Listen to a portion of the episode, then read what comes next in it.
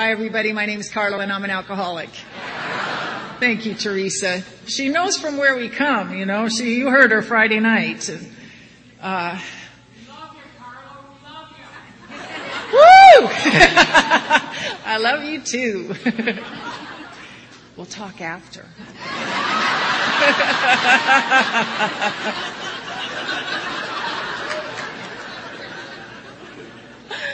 um, well, I come from a, a, a little town in uh, Los Angeles or the California called Tujunga, which is a suburb of LA, and and in Southern California, we like to call ourselves the mecca of Alcoholics Anonymous.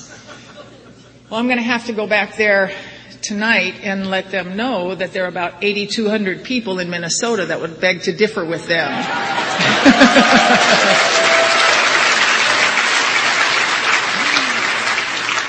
I just want to thank Connie and the committee for inviting uh, my uh, me and my husband uh, to come out here and share this weekend with you. Um, it's just been magnificent. Uh, the speakers from Teresa and Scott and then Carrie and Andrew and I, I know I'm going to miss. I'm going to miss. I'm just going down a bad road here, but uh,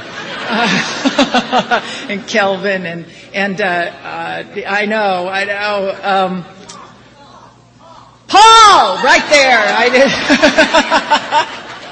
um, yeah, and you know, okay, I'm not going to do that, but uh, uh, and then Bob and um, Chuck yesterday uh, were so in- inspirational with their uh, history talk on how this got started, and and you know we are responsible when anyone anywhere uh, needs help and reaches out, we're there, and it, there are so many different ways to do that. My sobriety date, September 25th, 1987, in, in uh,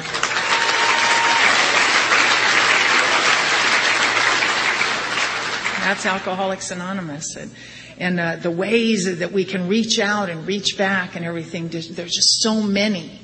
Um, so I've, I've, been inspired and uh, and I'm going to go home full. And I want to thank my loving husband for for coming out and taking his weekend to come out here and support me and and uh, just uh, um, uh, just be here for me. Uh, he's, you know, I was 21 years sober and 51 years old when he and I got together.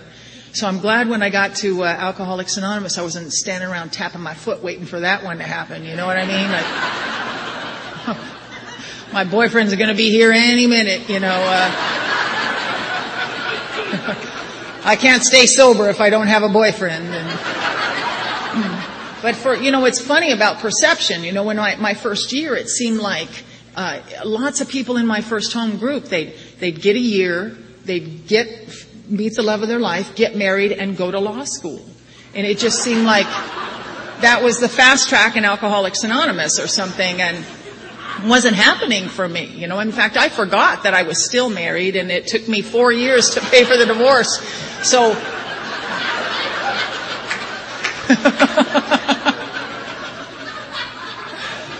I was a little foggy. but uh, but he is the love of my life, and he was well worth the wait. And Alcoholics Anonymous taught me um, that uh, just anybody is not a replacement for nobody. Um, and you guys uh, walked me through all that. Um, I want to thank Jackie for picking us up at the airport and just making us feel right at home and and uh, getting us settled. And and she's been a whirlwind. I mean, uh, you know, we don't need we don't need a lot of hosting or anything, but boy, she's let us know where she was, and she's been running around this place just you know on fire for Alcoholics Anonymous. And and um, you know that's the way that's that's how it is. I hope that if you're new, you'll come in and fall in love with Alcoholics Anonymous. You know, whether we're, and, and I'm so glad that I clamped on to the, to the uh, idea that uh, uh, whatever's going on in my life, the way I, if it, things are the way I like them, the way I don't like them, that I let them drive me in instead of out. All, all, I have to do is come in. I mean, when I'm a mess, I'm here. You know, Alcoholics Anonymous is the best place to be a mess. You know, you're not feeling so good, we'll give you a paper bag. You know, sit you in the back. You know, it's okay. It's okay. You know? And when you're feeling good, come in here and share that with us too.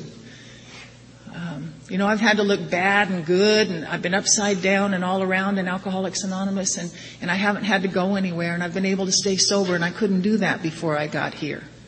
You guys packaged these principles in a way that I could hear them and pick them up and use them.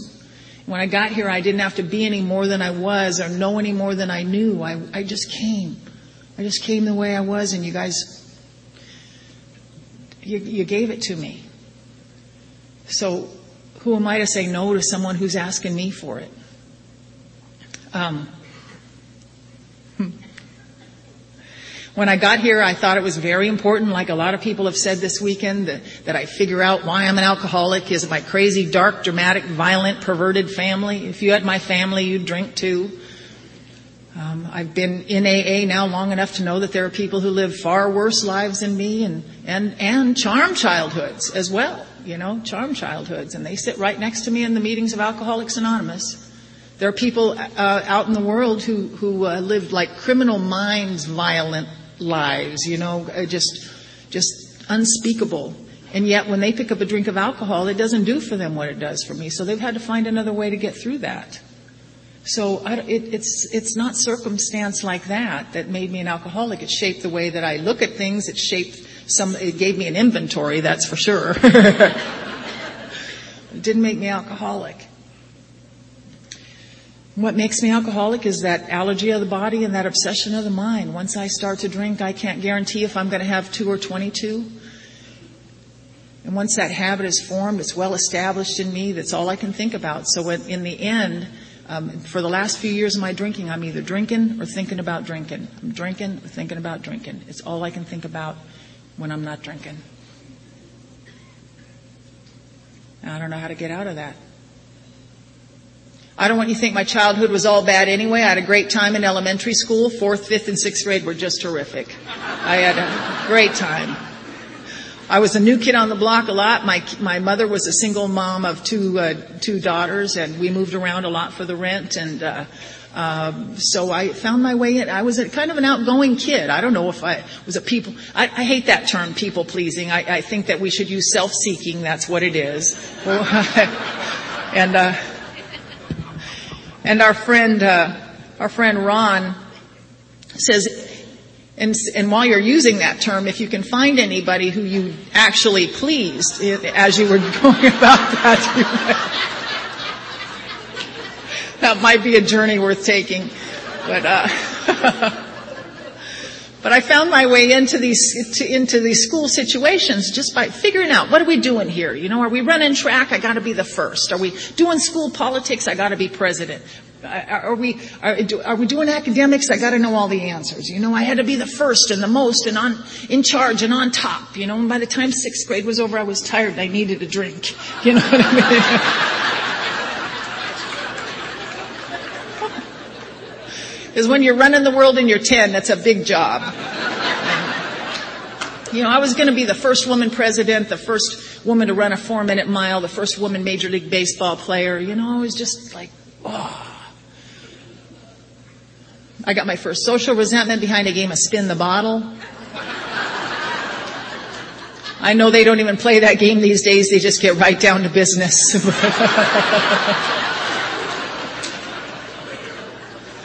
But we played it back then and I was at my friend Leonard's house uh, one summer afternoon. It was that summer between sixth and seventh grade, you know, going up into middle school. They call it middle school now. It was junior high back then. And, and a few boys, a few girls sitting in a room and we're spinning the bottle and passing around a bottle of his dad's whiskey. And, and those weren't the first drinks I ever took, but these were the ones where I really started to connect the dots that alcohol would do something for me I couldn't do for myself. You know, it had an effect and I started to catch on to that. And anyway, the bottle we were spinning landed on me, and I went off to the bedroom uh, with one of the boys, and we were both doing the same thing as far as I could tell. But when we came back out of that bedroom, they called him a player and me a slut, and I did not think that was fair. I still don't think it's fair if you want to know the truth.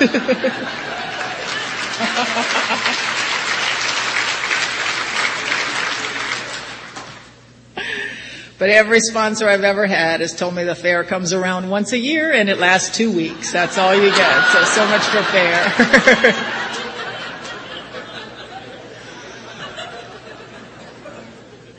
we were in kind of a conservative area. Um, it was a, a lot, a time of racial tension and a lot of gang stuff and a lot of, a lot of stuff going on, a lot of anger, a lot of angst. You know, uh, Bobby Kennedy and Martin Luther King had been assassinated. It was just a troubled times, and the teachings of parents were coming down through kids. Kids that had been my friends, good friends, the year before, were now it was changing, and. Um, and boys my age were looking at me funny. I got a reputation after that game of spin the bottle that ran through junior high like wildfire. And, and I found out years later that I wasn't doing half of what some of the other girls were doing. But, you know, I didn't get those, those principles of, uh, uh, uh, those uh, unwritten laws like good girls do and say they don't or don't and say they do or something like that. I, I don't think I still get it right. But, you know, and, and so I had this reputation and, and the way that I am is for a while I'll fight and then I start to back away. I just set it down, I back away. My pride kicks in, my feelings are hurt and I just back away. And I started hanging out more in the girls' room than I did in the classroom with the other girls who were backing away from their lives. And we'd bring stuff from our mother's medicine cabinets and from their liquor cabinets and hang out and after a while school just wasn't working for me anymore. And because of all the stuff that was happening at home, school had been my last bastion of refuge. It had been where I went to. There was no, you know, when you're doing schoolwork, there's no emotional, uh, uh, subjectivity. You know, you do the work, you get the grade, and, and you move on. It's, you know, you, you got the validation right there, and, and so that was all over. And, and uh, at a very early age, any talent or, or gifts or potential that I had, I began to trade away for the effect that alcohol would produce, and I did it willingly. I didn't understand the gravity of the consequences, but I did, I, you know, I just saw it, and alcohol was better. Alcohol did the growing up for me. Alcohol was the cool for me. Alcohol was the maturity for me. It did it all. It was the spiritual experience for me. I believed in God. I believed in God up till then. Before that, I'd taught Sunday school. I'd been out in the parking lots helping you find Jesus, you know, in the parking lot. And, uh, um, you know, but I'd go to church and somebody'd show up with a bottle of Strawberry Hill and be all over. Uh, and I started to leave home. I just started to leave home because for me, hope is out on the open road. You know, hope just seems like it's just, just, just a mile away, just, just up there, just over the hill. You know, all it takes really for me is a long, slow train whistle and a Willie Nelson song, and I'm on the road again. You know what I mean? So I'd get out there on the on ramps of the 10 freeway going east and the 101 freeway going north, and I'd stick my little thumb out and I'd crawl in the car, the truck, going wherever with whoever, and I'd be on my way to somewhere else. And I love that feeling for me, that felt like the bottle in the glove compartment. You know, I didn't even have to have that sucker open. You know, I just knew any minute now it was all going to be okay. Now, consequently, because of that, I was young and I started uh, getting picked up, and I found myself uh, being uh, treated to some of the Southern California hot spots like Indio Jail and Riverside Juvenile Hall and uh, uh, uh, Central Los Angeles Juvenile Hall and and they'd send me home to mom and home to dad, and we did that whole dance for a little while. And when I was 14, I found myself at a place called North Beach. A girlfriend of mine and I had gotten a long ride all the way from a place called Isla Vista, just outside of Santa Barbara, all the way up into San Francisco. And this guy plunked us down in the middle of a of a North Beach, North Beach in San Francisco, a little party town. Um, we got out there and looked around and there were hookers and dealers and pimps, oh my, and um, we weren't on that street 10, 15 minutes before a couple of guys approached us and offered us money for sex, and we said yes and did the next indicated thing, and boom, a whole new career path opened up for us. And I started living a day at a time in a way I've not had to live in a very, very long time. And I started letting old men stick needles in my arms, and my life began to change dramatically from there. Our book talks about our alcoholic life seeming the only normal one, and it certainly was that for me. It just seemed to me that there were more people out there doing what I knew to do, what made sense. You know, you traded away, you traded away a little piece of this, a little piece of that, my dignity, self-respect. Anything I knew to be true was, I'd trade away for a better idea. when I was 15, I was being admitted to a mental hospital. They weren't talking to me a lot about alcoholism. They were talking to me about disorders. I was a very disordered looking child by that time. I was alternately violent and withdrawn and living with a level of frustration down in my gut I didn't know how to talk about. I didn't know how to describe. I didn't know what made sense. I didn't know what mattered anymore. When I got to Alcoholics Anonymous many, many years later, I heard someone describe it as like being a scream without a mouth. And I thought, you guys know. You guys know. But I didn't know back then, so they were treating me with daily nutritional supplements, of Thorazine, Mellaril, Valium, Dalmane sleepers. That was the treatment for what I looked like. I'd become intimately familiar with five point restraints. You know, they didn't know, I didn't know. You know, they, they find out by trial and error as well. And I didn't know how to tell the truth. I didn't know what the truth was. I didn't know what the questions were. Um, it wasn't until I was tired enough and out of ideas enough that I came crawling into Alcoholics Anonymous 14 years later. You know, picked up the tools you handed me, and when I started to use them, they worked. That's how I know I'm alcoholic. That's the only way I know. But I had to be, Tom, uh, Father Tom always says you gotta be pretty sick and tired to find us interesting.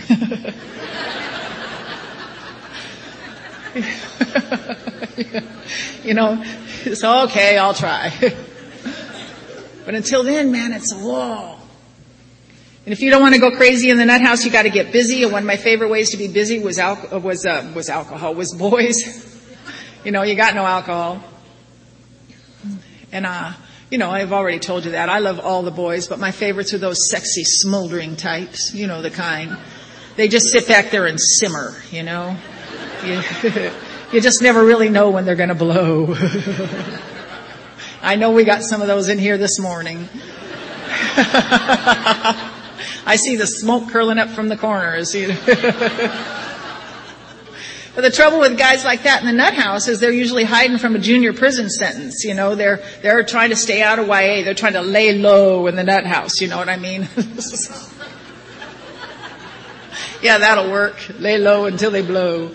And, um, and they blow eventually, you know, like my first boyfriend, he blew and he threw a, a chair through the big plate glass window of the boys unit and then they, uh, my second boyfriend, he blew and he threw a nurse through the big plate glass window of the mental, of the boys unit and they've since replaced that big plate glass window with plexiglass. but, uh, you know, I, uh, we'd sit around and we'd play those romantic, sentimental jailhouse songs, you know, like, "Ooh, when will I see you again?" And uh, you know, just press our little faces against the, the plate glass window in the girls' unit and long for what we couldn't have across the pool. You know, the boys' unit was right over there. Isn't that where that feeling is, though, too, in the longing? Isn't it in the longing? It's never in the getting. You get, you got to get another one. It's not good enough, you know. Just, but it's in that anticipation, isn't it? As soon as I, as soon as I get that.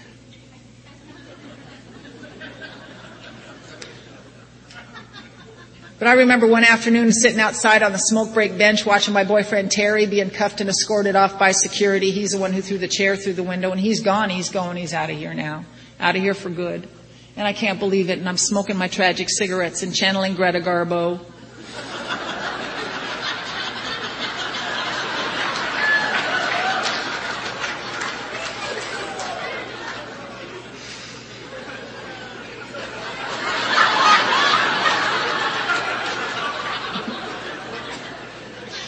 Just inside, you know, I've always thought I should have a soundtrack to my life, you know, music playing in the background of all this drama. And just inside the girls' unit, I can hear Diana Ross singing at top decibel, touch me in the morning, and just walk away. and it took me a long time to realize I was brokenhearted and blue before I ever had a real date. Because it's the way I'm looking at my life and it's what I'm looking with. And, and, the trouble with that is I'm always about half a bubble off what I'm looking at anyway. You know, I mistake what's out there. You know, I, I, uh, I'd mistake arrogance for confidence. I'd mistake sex for love. I'd mistake brute strength for strength of character. And I'd get it up in my hot little hands and it would just turn to dust because it wasn't it. It wasn't it. I had to come to AA to learn that it's when I'm giving of myself that that gaping hole in my soul gets smaller. Never going to come from out there. It's deep down inside. But I chased it. You know, I chased it with the fur. I was a busy girl in the in the uh, in the mental hospital. I went from the girls' unit to the co-ed unit to uh, uh, Ward D, where they put all the patients they just don't know what to do with anymore. I turned sweet 16. I was supposed to be there two weeks. I ended up being there for a year. I just, you know, sort of made myself at home. I'd found every escape uh, way, uh, route out of that hospital. Whenever I'd get thirsty enough, I'd go over the wall or under the gate and and uh, be out for a week or two and have a party. And when I was tired, I'd come home. I'd come home through the front door because I live. That's where I live in the nut house. And uh, they'd park me again. And I went over for the last time and met the love of my life there on that last unit. And I was a vision for you by that time. I had uh, casts on both of my arms up to my shoulders because I've been cutting because that was a whole different way to change my reality. Had nothing to do with suicide. It was just a release. I was no longer bathing or getting dressed because you don't have to do that to date in the nut house. And, uh, and I met the love of my life there on that unit went over the wall with him. And word had it, I heard uh, just a couple months later that they saw my little foot go up over the chimney and over the wall eventually and back into the car and they said, wait, just give her a minute. and that was the last time I left. Um, you know, I'm back in juvenile hall and waiting for placement, sitting in front of a judge, waiting for placement. My dad used to say, they're just trying to buy you some time, Carla. And perhaps they did. Perhaps that's what happened. Um, I'm one of two remaining siblings in my, in my family. We had out of four.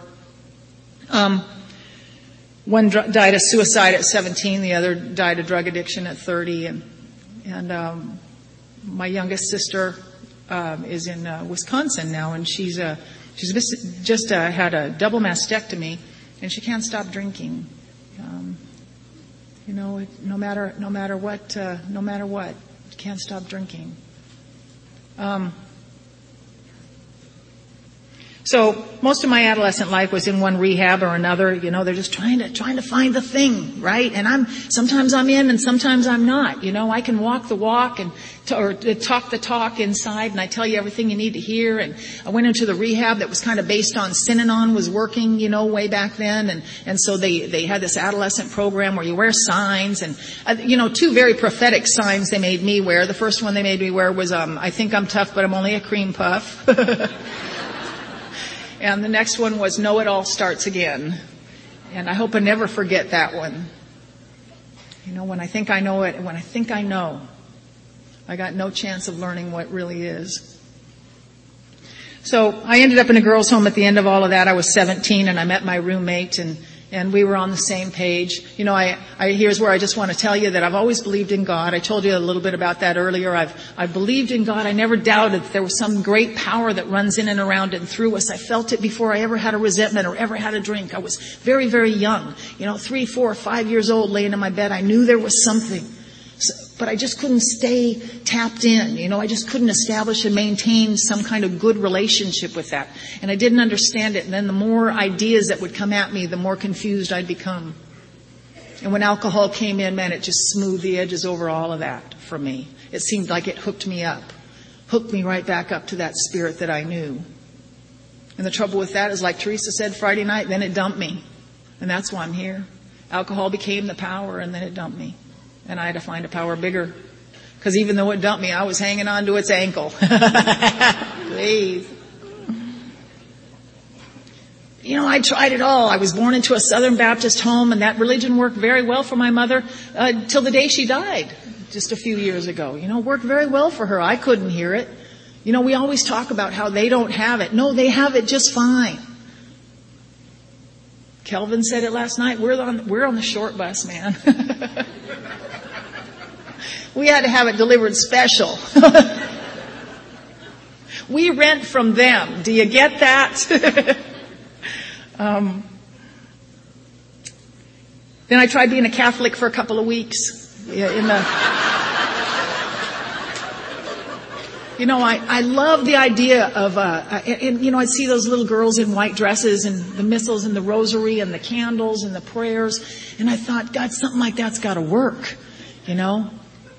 And uh, then I burned black candles and prayed to the other guy for a couple of years. You know, I uh, just hedging my bets, really. You know, I, I just want to be on the side that's winning. I don't really care. And the television series Kung Fu came out, you know. David Carradine was a star of that show and man, that dude walked the Wild West in bare feet, you know. He was cool. You know, his, his name was Caine and he just walked from town to town and, and, uh, and, and, and people sometimes, people would greet him, whole groups of men would greet him with great hostility sometimes, just because of the way he looked. You know, they didn't like the way he looked. He was, you know, just didn't look like them. And, and he, they'd greet him and they'd attack him verbally, you know, and, and, uh, and pearls of wisdom just rolled off his tongue, you know, just, and they'd change and they'd go off to help somebody, you know, just like in a minute. I thought, oh, that's power. That's real power. And then he'd walk to another town and they'd greet him with great hostility again. And this time they'd attack him physically, you know. And when they did that, he kicked their ass. And I wanted what he had, you know. It seemed like he was a perfect balance of strength and serenity, you know. And so I've got all these ideas and I get to this girl's home later on and my friend, she's on the same page. Now that combined with the idea of what I thought the 60s were, might have been had I been out there in them. I was 12 in 69, so they were over by the time I got out in the world. But I used to watch the news. I watched those people in the 60s. I mean, they were tough. They marched. They said no. They stood up. Right? They stood up. They said no. And they said, they had Crosby, Stills, and Nash and the Grateful Dead and Traffic and Blind Faith. You know, yeah! they had peace and love and free love. And I wanted what they had. And so my friend, she's on the same page, my roommate in this girl's home, and we're talking to our friends, and our friends said, yeah man, those people, San Francisco's gone to sea, but those people moved to Oregon, and we said, there's people, and they're in Oregon. So we went out the second story window of that girl's home and down the tree and into Randy's truck and off to Oregon where God might be. And, and life was supposed to change from the outside in up there, you know. We went up there and we were going to live off the land and they rented a little house in the Eugene Springfield area and they let me come with them and and we planted a garden in the front yard, and that's where I learned that when they talk about hoeing in Oregon, they meant with a tool. It was a.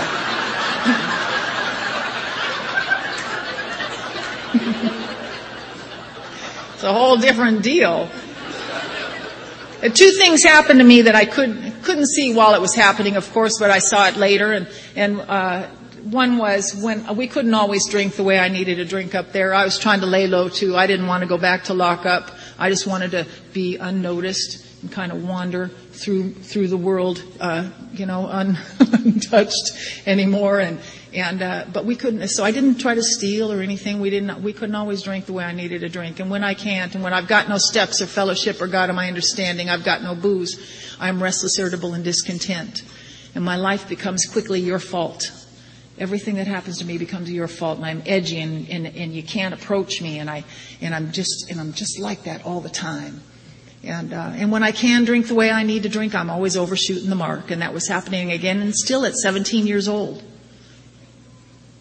And I was asked to leave there and I was asked to leave a lot of places and I always ended up in the woods out there. You know, the woods was an alternative I learned about in Oregon and I like that. You know, it's a little, little cooler, a little more peaceful. It's a little, uh, you know, a little more, worthy of the delusion, I guess. I don't know. Um, I, I'd sit out there, eat LSD, and look for hobbits, you know, and just.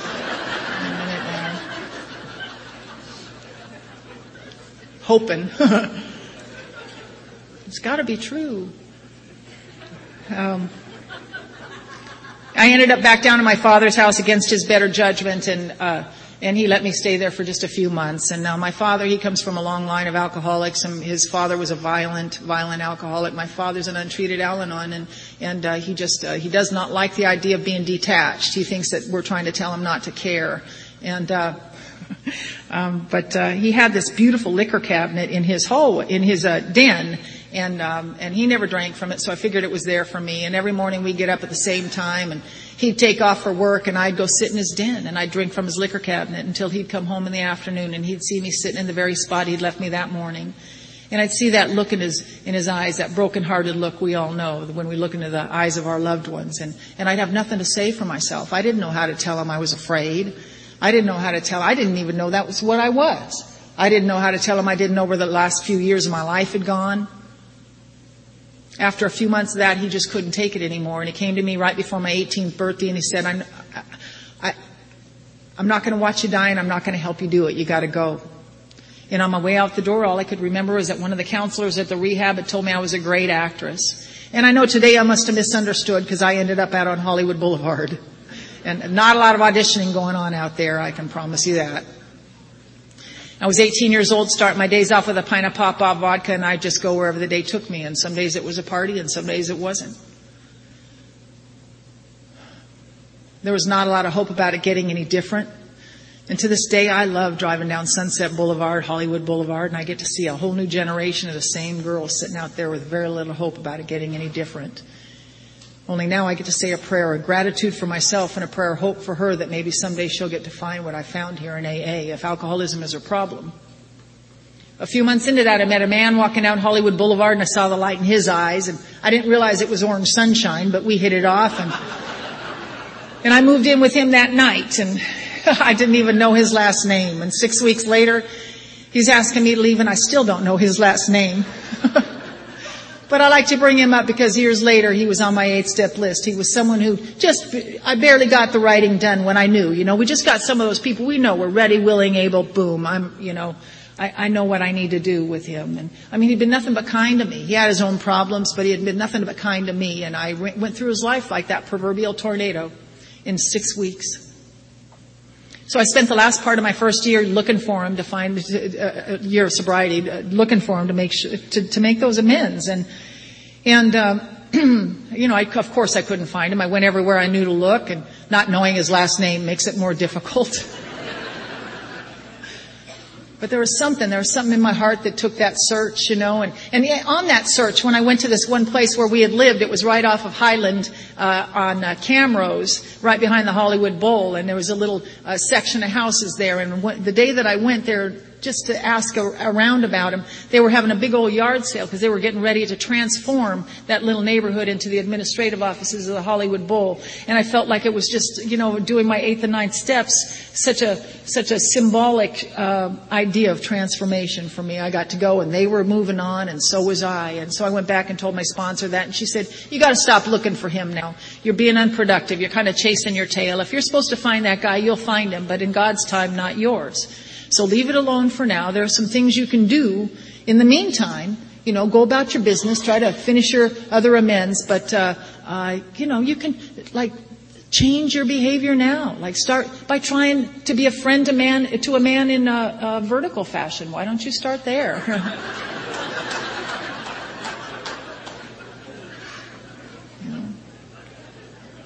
all these years later, I got friends of both genders. You know, there's nothing like that feeling of self-respect. You know, right up there with that feeling of being useful is that feeling of self-respect. And you, you can't take that away from me. I can give it away, but you can't take it. Right before my 13th AA birthday, I had to go give a talk on the other side of town. It was a hot Sunday afternoon and I didn't feel like going and thank God you guys have taught me it's not how I feel, it's what I do that matters. You know, I went out there and I used to think I could blow off a dinner for two and not be missed really, you know. I just doesn't really matter. But don't you dare not invite me, you know.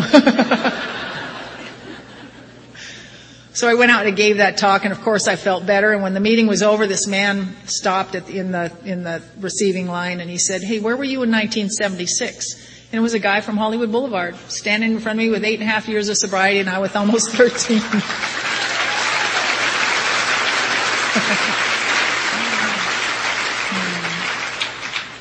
so I got to make those direct amends to him and we went to dinner and you know, I'd ask him, you know, I, I told him what I knew and the harms I was aware of and what I could do to make those right and, and, um, asked him if he had anything he needed to say, and most of his sentences started with, "Are you sure you want to hear this?" And uh, yeah, I guess so.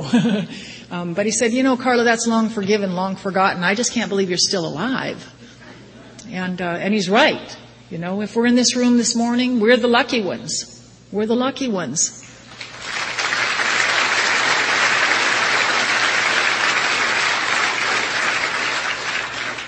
Somehow, some way we've managed to slip through that window of grace one more day to come in here and sit together and recharge and regroup and then see what we can go back out there and pack into the stream of life. You know, grace falls on all of us, But we got to do something. I'm responsible for, for answering that call. Sobriety was a call to wake up, but I've got to answer. At least it seems to me, because there are an awful lot of people that belong here that aren't here. A lot of people dying that could be alive, maybe. I don't know. Um, but that was a long time to come, and I left Hollywood and and uh, you know I hooked up with. I, I, I love to be with those guys that you pay the high price for being with them. You know, there's just a there's this much payoff and that much price. You know, it just seemed like it's worth it or something, or you know, it's just no fun if if you're not hurting, or I, I don't I don't know what it is, but. Uh, I, you know, I, I hooked up with another guy from another rehab because that's where they keep the boyfriends and girlfriends, you know.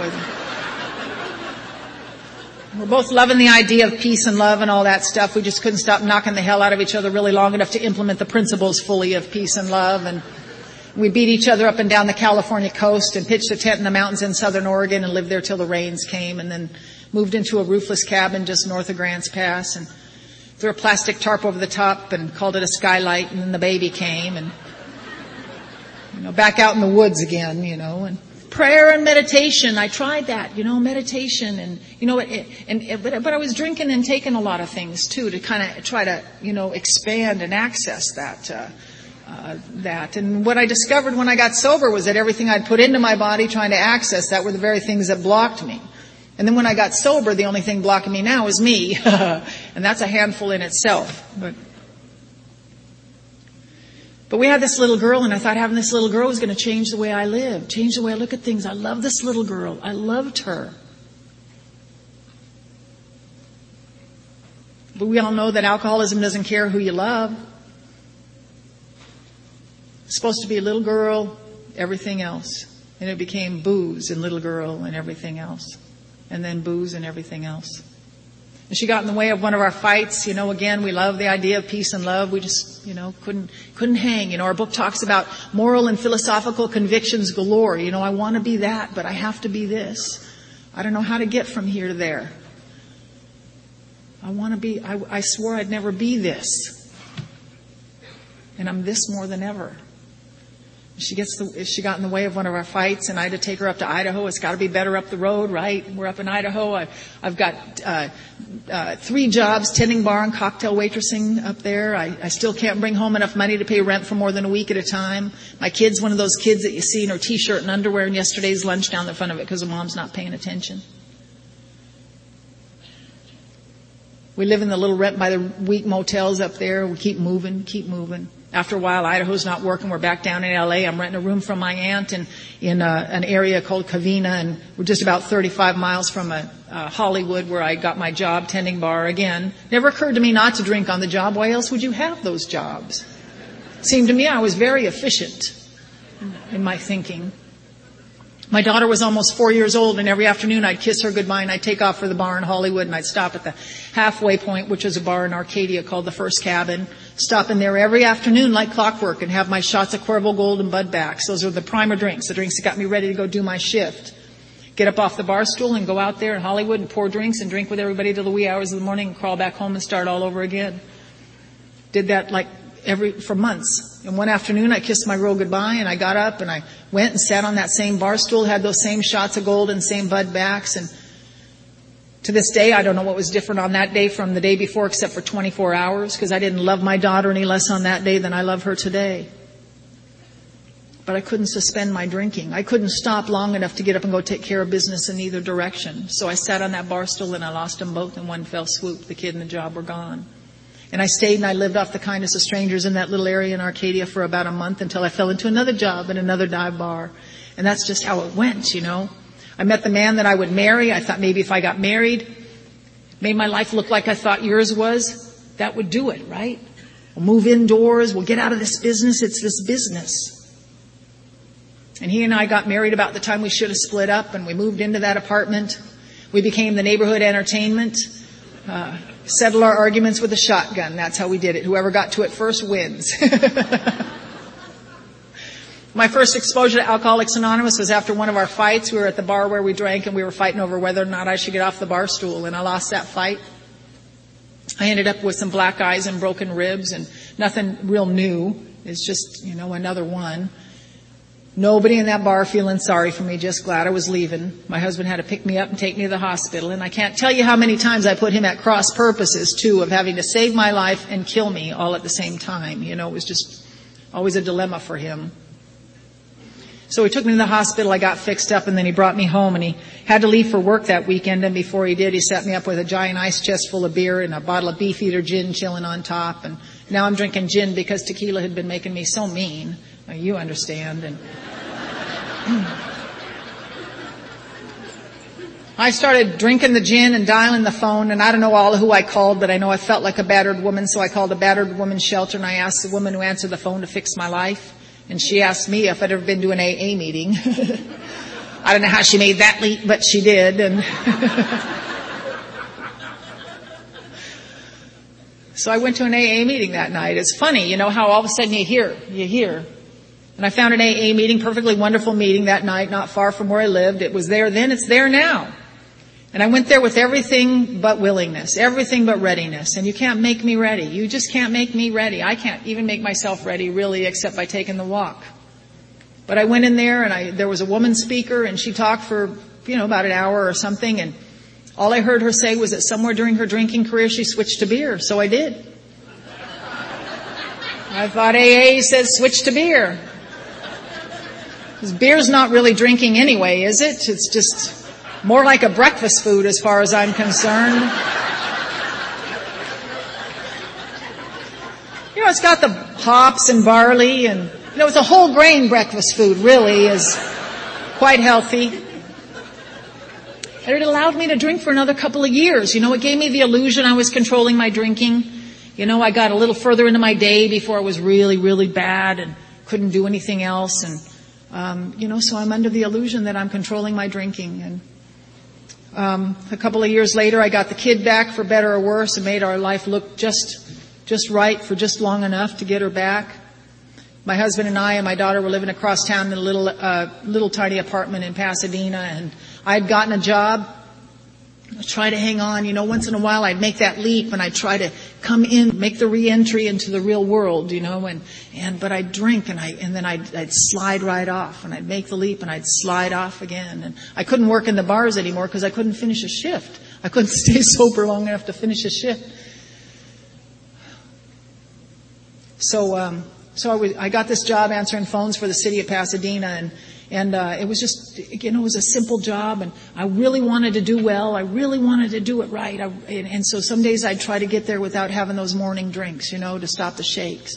I try to get there and just for just for a few hours. If I could make till lunchtime, make it till break even, that'd be good. You know, and when I couldn't drink, I would be all I could think about, all I could think about till I could get to that next drink. And so I spent a year of that alcoholic torture, you know, drinking and thinking about drinking, drinking, thinking about drinking, drinking, thinking about drinking. And I was the girl with the hollow leg, you know, whenever we'd go out for drinks all together, you know, sanctioned drinks, the kind that everybody goes out for, you know. I was the one that says, where are we going next, you know, and everybody else is going home. I was no longer welcome in the neighborhood bars where I used to drink. I just, um, my life was becoming very small. My daughter and I, we couldn't go anywhere really. I knew we could get places, but I didn't know if we could get back. So our life just got real, real small. We were there about a year until we had one more of those fights, my husband and I, one more Saturday afternoon with the cops in the driveway one more time and the neighbors peeking out the window wondering what's going on at Charlie and Carla's house one more time. The kids over there in, a, uh, in her unkempt hair and her mismatched clothes and she's looking at, just looking at me with that look, that fear in her eyes, just one more time. Our friend Mickey says it's not the, not the yet so much that used to bother him, it was the oh no, not agains. You know, oh no, not again. And I didn't know I have anything to say for myself. The cops left for the last time. The husband left for the last time. They took the gun. Everybody's gone. It's me and the kid and the booze and I can't stop drinking. I can't stop drinking. And I see my life falling down around me and that's not it. I can't stop drinking. My first sponsor told me if I wanted to affect a conscious contact with a power greater than myself, why don't I start by counting the coincidences that happen in my life? Let's see how God's been working. Can we check that out? One of the first things that I could see was that I had moved in next door to a woman who had five years of sobriety in Alcoholics Anonymous. Didn't know that. Didn't know that. and a couple days after that fight, now my husband's gone, it's just me and, and the kid and, and, uh, this lady, uh, from next door came knocking on my door a couple days later and she brought me a big book and a 12 and 12 and I invited her in and she sat on my couch and she just told me her story. She talked about her and in her story I could hear me. I could hear that she used to drink like me. And I'd seen with my own eyes that she hadn't been drinking anymore. For a whole year she wasn't drinking, you know, in front of me. And, and, uh, and what impressed me more about that was it didn't seem to bother her that she wasn't drinking. You know, that got my attention, you know, I just, uh, wow. Because when I'm untreated, I've got no steps of fellowship or God of my understanding. I've got no booze. I feel like you've stripped the coating off my wires, you know. I feel oversensitive and underloved and I don't know what you meant by that or why you looked at me that way. and my head closes in on me from there. It just gets so loud. But sooner or later, I've got to look at that first drink. I've got to start eyeing it. I've got to start, you know, thinking that's an option. Even though I know that I can't guarantee if I'm going to have two or 22. Even though I know that trouble doesn't have to, I don't have to invite trouble anymore. It just comes to visit me unsolicited. Even though I know all of that. I'm going to have to take it. Even though I know that window of relief gets smaller and smaller and smaller, I'm going to have to take it. It's got to be a good 10 minutes anyway. So I don't know if her 12 little thinly veiled Sunday school sentences are going to have any effect on me in the face of what I'd become. I just didn't know. It seemed like I'd heard them all before, you know, it just seemed like too pale, you know. But I was sick. I was getting real sick. And, uh, I didn't stop drinking that day, but it was about a week and a half um, later. I just didn't go back and buy any more booze, and the kid was somewhere else. I think she was at her dad's, and and, um, and I just didn't go anywhere else and get any more booze. And I stayed home and I shook it out. And I saw and heard things that weekend that, and, um, and I, I just spent the weekend alone and into Monday and into Tuesday. And by Tuesday I was stark raving sober. terrified. And that was the moment I was afraid of. I always thought that if I was, if I got sober, I'd OD on over awareness, really. You know, it would just be too much. I went back to my neighbor and I asked her what to do and she sent me up to a meeting in Sierra Madre and that became my first home group. Um, I went up there and the hope I heard in that meeting that night uh, came in the form of small talk. It just came in the form of small talk. I sat way back by the exit sign, back by the door and, and, uh, and I watched you guys and you seemed to care about each other. You were asking each other how you were doing. How you doing? Um, didn't you have a job interview yesterday? How'd that go? Didn't your kids start school? Didn't you start school? How'd that go? Did you have a job interview? Did you get a sponsor? Do you need a big book? How you doing? How's your lawn? Your lawn? And I thought, God, could my life ever be so elegant and simple as to be concerned about a lawn? You know, not just to sleep on either, but, but, uh,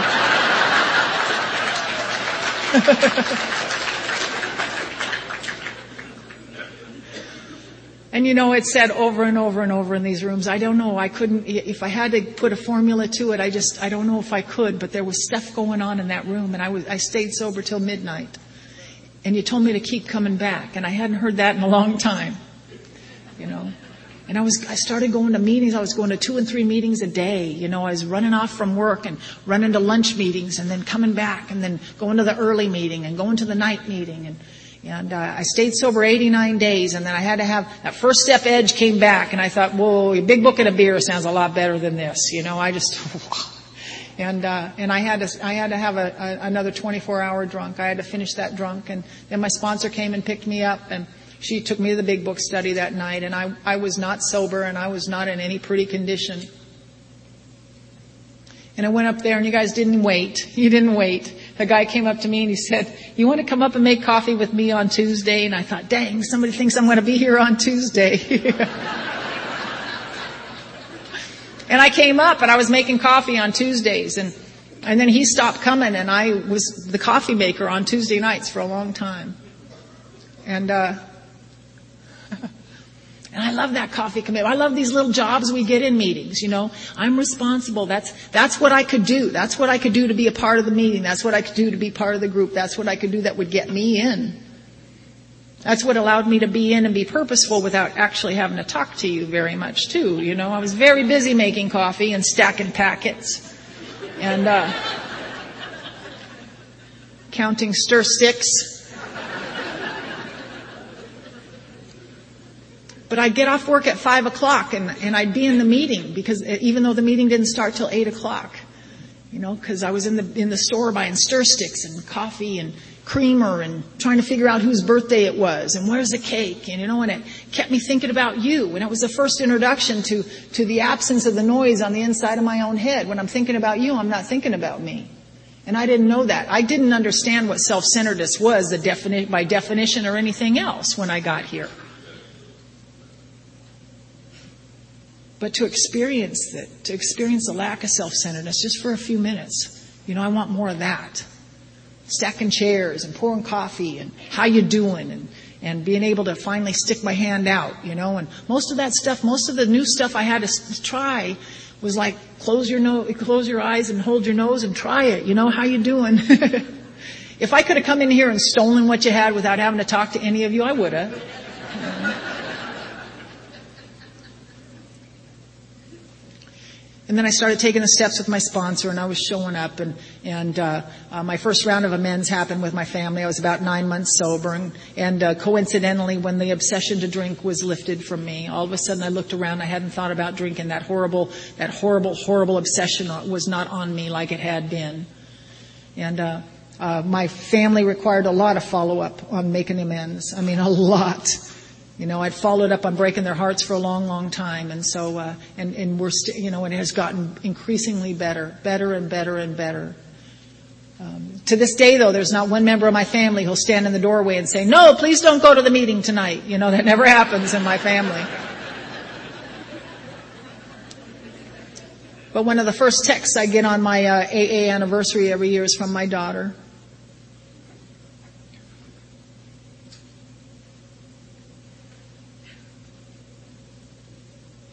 Then other women started asking me to sponsor them, and I got to tell you, the only fifth step I like better than mine is yours. and I'll tell you why. Because in, in your eyes, I see redemption, and I see forgivability, and I see lovability, and I see growth where I don't always see it in myself.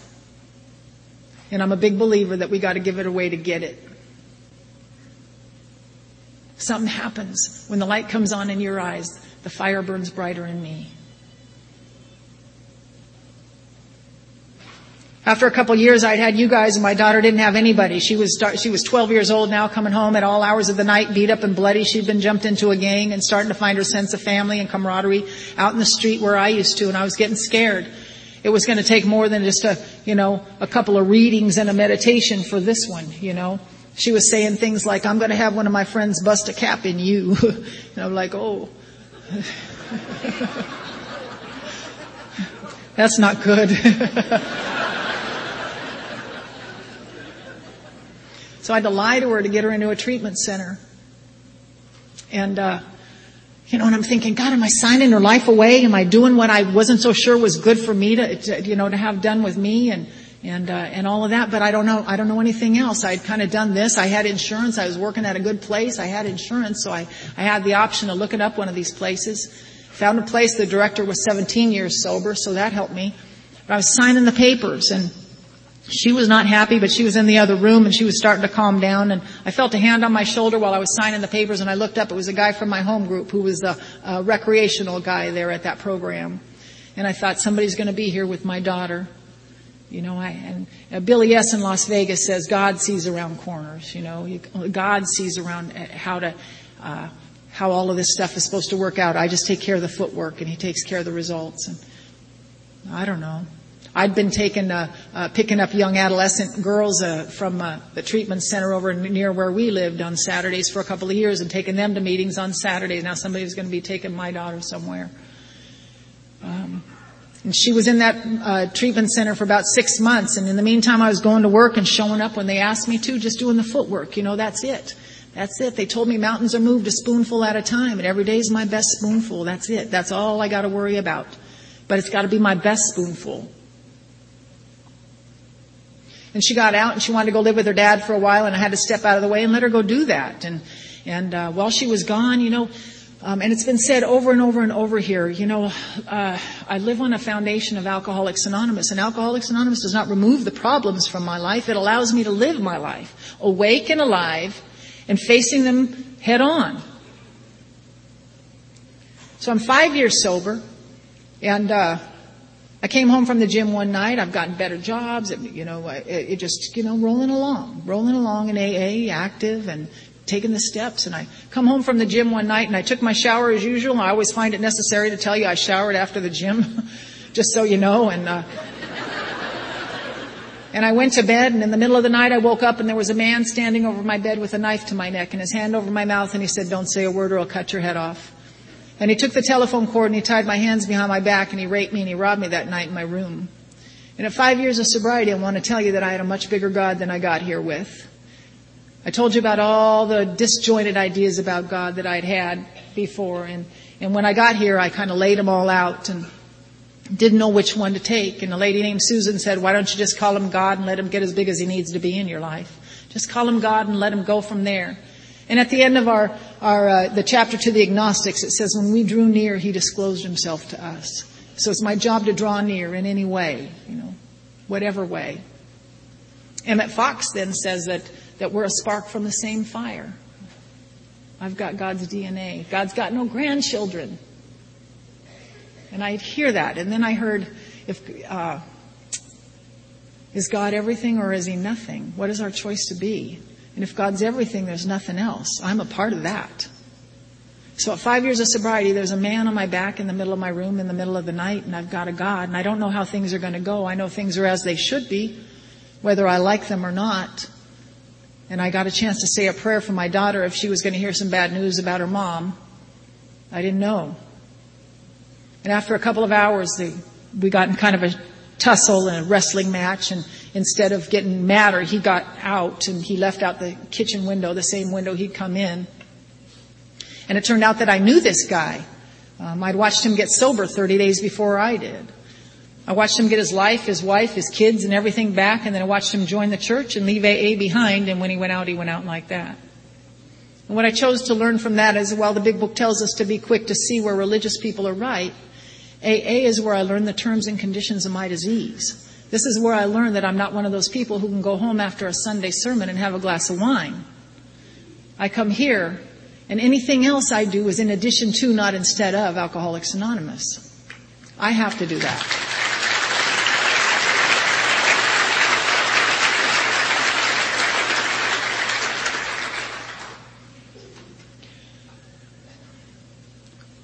So there was a trial that followed and my sponsor told me I was going to have to forgive him. I know she's right. I know we're people who can't handle even seemingly justifiable resentments, but the guy had scared me. Five years of sobriety, I still go to anger to, to, to self-propel. You know, it's my self-propulsion. It's my protection. It makes me feel purposeful, like you can't hurt me. And yet again, you know, it's like, it's like a suit that doesn't fit anymore. Can't be angry. I can't not be angry. You know, I don't know how to be something different. I want to be that. I am this. Seven step prayer became my mantra. As part of the defense, they had a lot of the guys I'd known years before get up and testify as to who I used to be, and uh, including my ex-husband. And that's the that's the mark I'd left on him was the fact that he was more inclined to testify on behalf of the rapist than he was for me. He's never been interested in any of my amends. That has to be okay now. Um, And then by that time I was working at a big uh, investment firm downtown Los Angeles, a big fancy place. I mean, Henry Kissinger used to walk the halls. He sat on the board of this place. You know, and I, I was walking undetected through the halls, you know. Just doing what they asked me to do. And, um, and the division head there uh, of the department where I worked volunteered to come and testify on my behalf as a character witness. And he showed up and they told him all about who I used to be. And he said, yeah, but she shows up early and she stays late. And she was where she said she was. And see, that's Alcoholics Anonymous speaking for itself. He didn't have to be coached. He just got up and told the truth as he'd experienced it through me. Then it was my turn to, wit- to sit in the witness stand and to testify. And it was for me to testify. You know, it was for me to testify. I was to learn to forgive and testify at the same time, to be responsible and, um, and, and yet not harbor a resentment. Hmm. And uh, footwork. You know, one step at a time, one step at a time to let the to let life unfold instead of trying to rip it open. And uh, I was sitting in the witness stand and I look out and I saw him. And you know, on page 67 in our book, and I'm a page quoter, I don't apologize for it. If I misquote things, then you'll know exactly where to find it. And uh, But there's a little recipe for forgiveness at the top of that page. It says, though we didn't like their symptoms and the way they manifest, he like, they like ourselves were perhaps spiritually sick. He like me was perhaps spiritually sick. I saw him sitting in a place where I could be sitting again. If I were to take a drink, that could be me. And I saw me and him. Not me from a spiritual mountaintop, but me like he. And we were two alcoholics sitting on opposite sides of the courtroom. And just like a crack of light the, under the doorway, you know, I started to begin to be willing to relinquish that fear, that fear that held me up, that counterfeit, that counterfeit power for a real power. And it took about 18 months for all the nightmares and the stuff attendant to the jumpiness, you know, you just kind of involuntary stuff that happens with something like that. But it went. And I changed. And I didn't have to let all of that, that incident again, cause I, by that time I had done some inventories, you know. And I know how the past can color the present. It can color who I see in front of me in a, in a way that they're, that they're not. And it colors me on the inside in a way that I'm not. So to relinquish that was a, um, a freedom, a great freedom. And he was sentenced to 20 years and he did 17 and as yet he's not been able to stay out of prison and the only way I know that is because I get the letters from the prison when he's being released again. And I know it works in prison because I've had the privilege of going in the, into the prisons and talking to those guys. And I know that some of them are never getting out. And yet through Alcoholics Anonymous, they found a way to be uh, available to each other and to the people that they've harmed. The detective who worked that case came to me and he said, I don't know who you were back then. I'm not even sure I want to know, but whatever it is you're doing now, keep doing it because it seems to be working. And that's Alcoholics Anonymous speaking for itself you know, I brought some troubles down uh, on myself over time. Uh, you know, they, our troubles are of our own making. I've had big jobs, little jobs, no job, lost homes, found homes. Uh, you know, all, all kinds of stuff is happening in Alcoholics Anonymous, and I bring it to you. And uh, and we sit down and we have a meeting and we stay sober and find out what's next. You know, I find out what's important, what's not important. Supposed to have the house for a little while, not supposed to have it anymore. You know, whole different ideas of what success really is. Um, my daughter came back to live with me and I got to be present at the birth of my first grandson. I just called him yesterday morning and wished him a happy 18th birthday.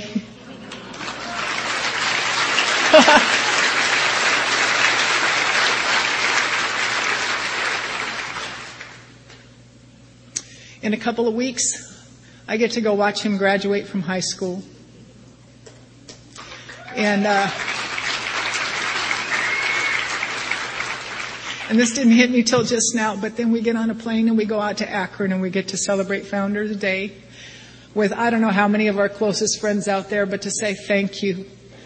Thank you for the life. Thank you for allowing me to see my grandsons grow up and to be a part of their lives and for them to see Grandma Carla, just like the old lady who comes over to visit once in a while, you know. Some, some of my sponsees think that too.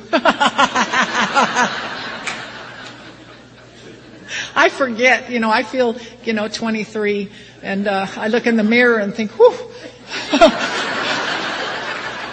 Who's that?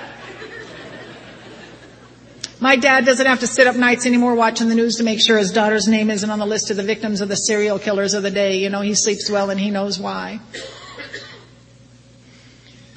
About two, about two years before I got sober, my baby sister committed suicide at the age of 17. It took her all weekend to die. And while she lay on life support in the West Covina hospital, the family would gather in the waiting room and then I'd go out to the parking lot where the booze was and I'd drink in the, in the van and then I'd go back in and I'd rake my mother across the coals and I'd talk to her in a way a daughter should never talk to her mother, especially when her baby lay dying in the next room. And I don't know how you make amends for that.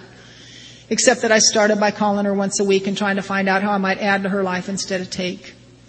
My mom had had a long, long, long relationship with prescription pills and she wasn't always there. She didn't understand. It wasn't, she, she didn't even know she wasn't there. She just didn't know that she didn't know. I didn't know that either for a long time and, and, uh, and and, and what I discovered in making these calls was that she just needed me to listen. I just, just listen. And, um, and we got closer and closer and closer over time. And, and uh, so much so that about uh, 11 or 12 years ago, my baby brother died of this disease. He was 30 years old, 6 foot 10, 160 pounds when he lay on life support in a Spokane hospital. His heart was disintegrating from the crank and he wasn't going to stop drinking. And mercifully, when he died, I got to go and be the kind of a daughter my mother needed while she buried yet a second child. And I don't know what kind of pain that is for a parent. But I know that this time, because of Alcoholics Anonymous, I got to be part of the solution rather than part of the problem. And I love that. I love that when my family sees me coming, they smile and their eyes light up and they're glad to see me. I love that my mother-in-law loves me. I love that, that she wants us to be a part of, uh, of, that she wants me to be a part of their family. I love that. About 17 years sober. I don't know if this has happened to any of you guys, but sometimes I, I, I tend to take myself a little too seriously. Yeah. Maybe not in this room, I don't know, but, uh, you know, you just get, I don't know, start out enthusiastic, then it becomes real enthusiastic, then it becomes playing God, and then you're just like, yeah. You know, my sponsees are like, I don't want to call her, you call her. Yeah. I love her, but I don't want to call her. I don't want to talk to her. Just unapproachable, I don't know. Um, perfectionism doesn't mean you're perfect, just means you're now obsessed with the idea of becoming so. So that makes you a lot of fun. But I'm going to, you know, I've got a few minutes. I'm just going to, you know, all my sobriety, I've had to do something physical. It kind of takes the edge off a little bit. It provides serotonin and a whole lot of other things that we go looking for in other places. But, you know, a little exercise doesn't hurt. Quick walk around the, the block or something. But, um, you know, I've tried, and, and it's a good meditation. Always been a meditation for me. You know, repetition in the gym. You know, whatever. Rollerblading. Shh, shh, shh. Me and the dolphins at the beach. You know you see the curb, you don't argue with the curb, the curb is.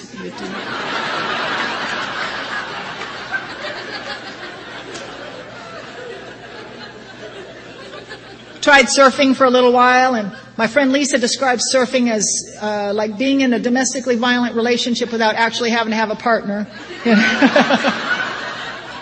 and for me, that was true. You know, I got beat up a lot by the surfboard, so I had to try something else. And I, I found an Arthur Murray dance studio. That's what I did next. And I, so I'm a little stiff and brittle. You can't, you know, I, I went in for my uh, uh, complimentary rumba lesson, and you can't be stiff and brittle when you're trying to do the rumba, can you? You got to get some wiggle on, you know. So I'm about halfway through this dance lesson, and the teacher he stops and in his beautiful French Haitian accent he says, "Oh, Carla, do not try to dance like a good girl. I don't think they will believe you anyway."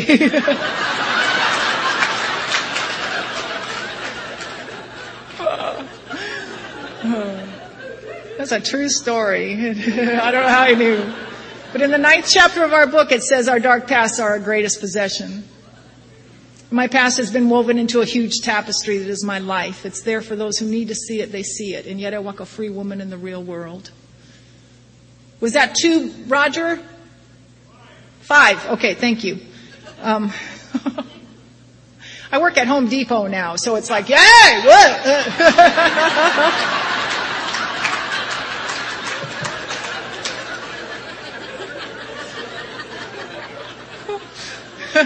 There's no polite. It's just.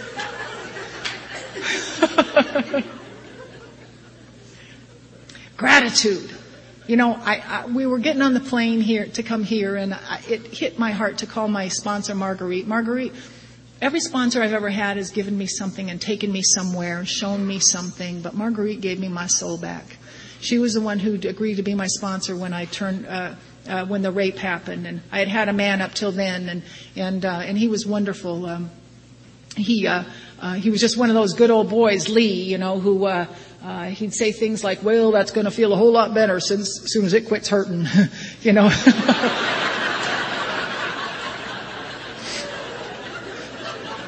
but Marguerite, Marguerite gave me a map to my soul, and uh, and you know there were times that I mistook her kindness for stupidity and times that I took her for granted, and times I thought she's just an old lady she doesn't know, but I'll play along. And I was overwhelmed, I was overcome.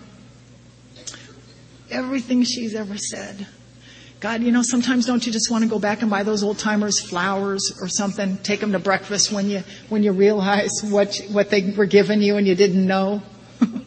and they didn't care. They just like, ah, okay. Keep coming back. If you don't die first.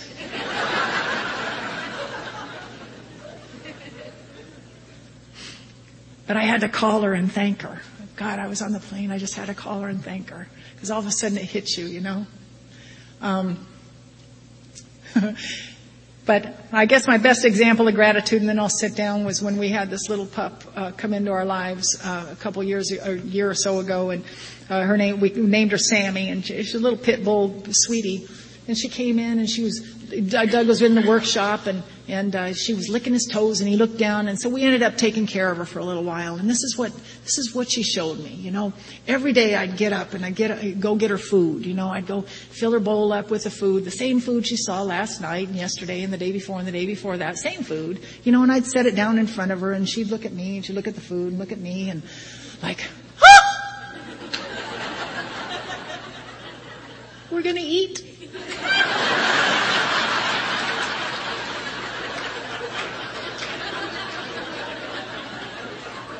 Thank you.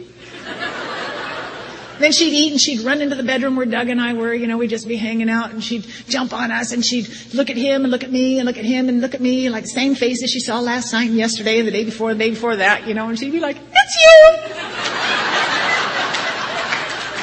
you! Then she'd hop off the bed and run out in the backyard and she'd run around the yard, the same yard she saw last night, the day before, the day before that. You know, goldfish mentality. Ooh, a castle. Ooh, a castle. Ooh, a castle. And just,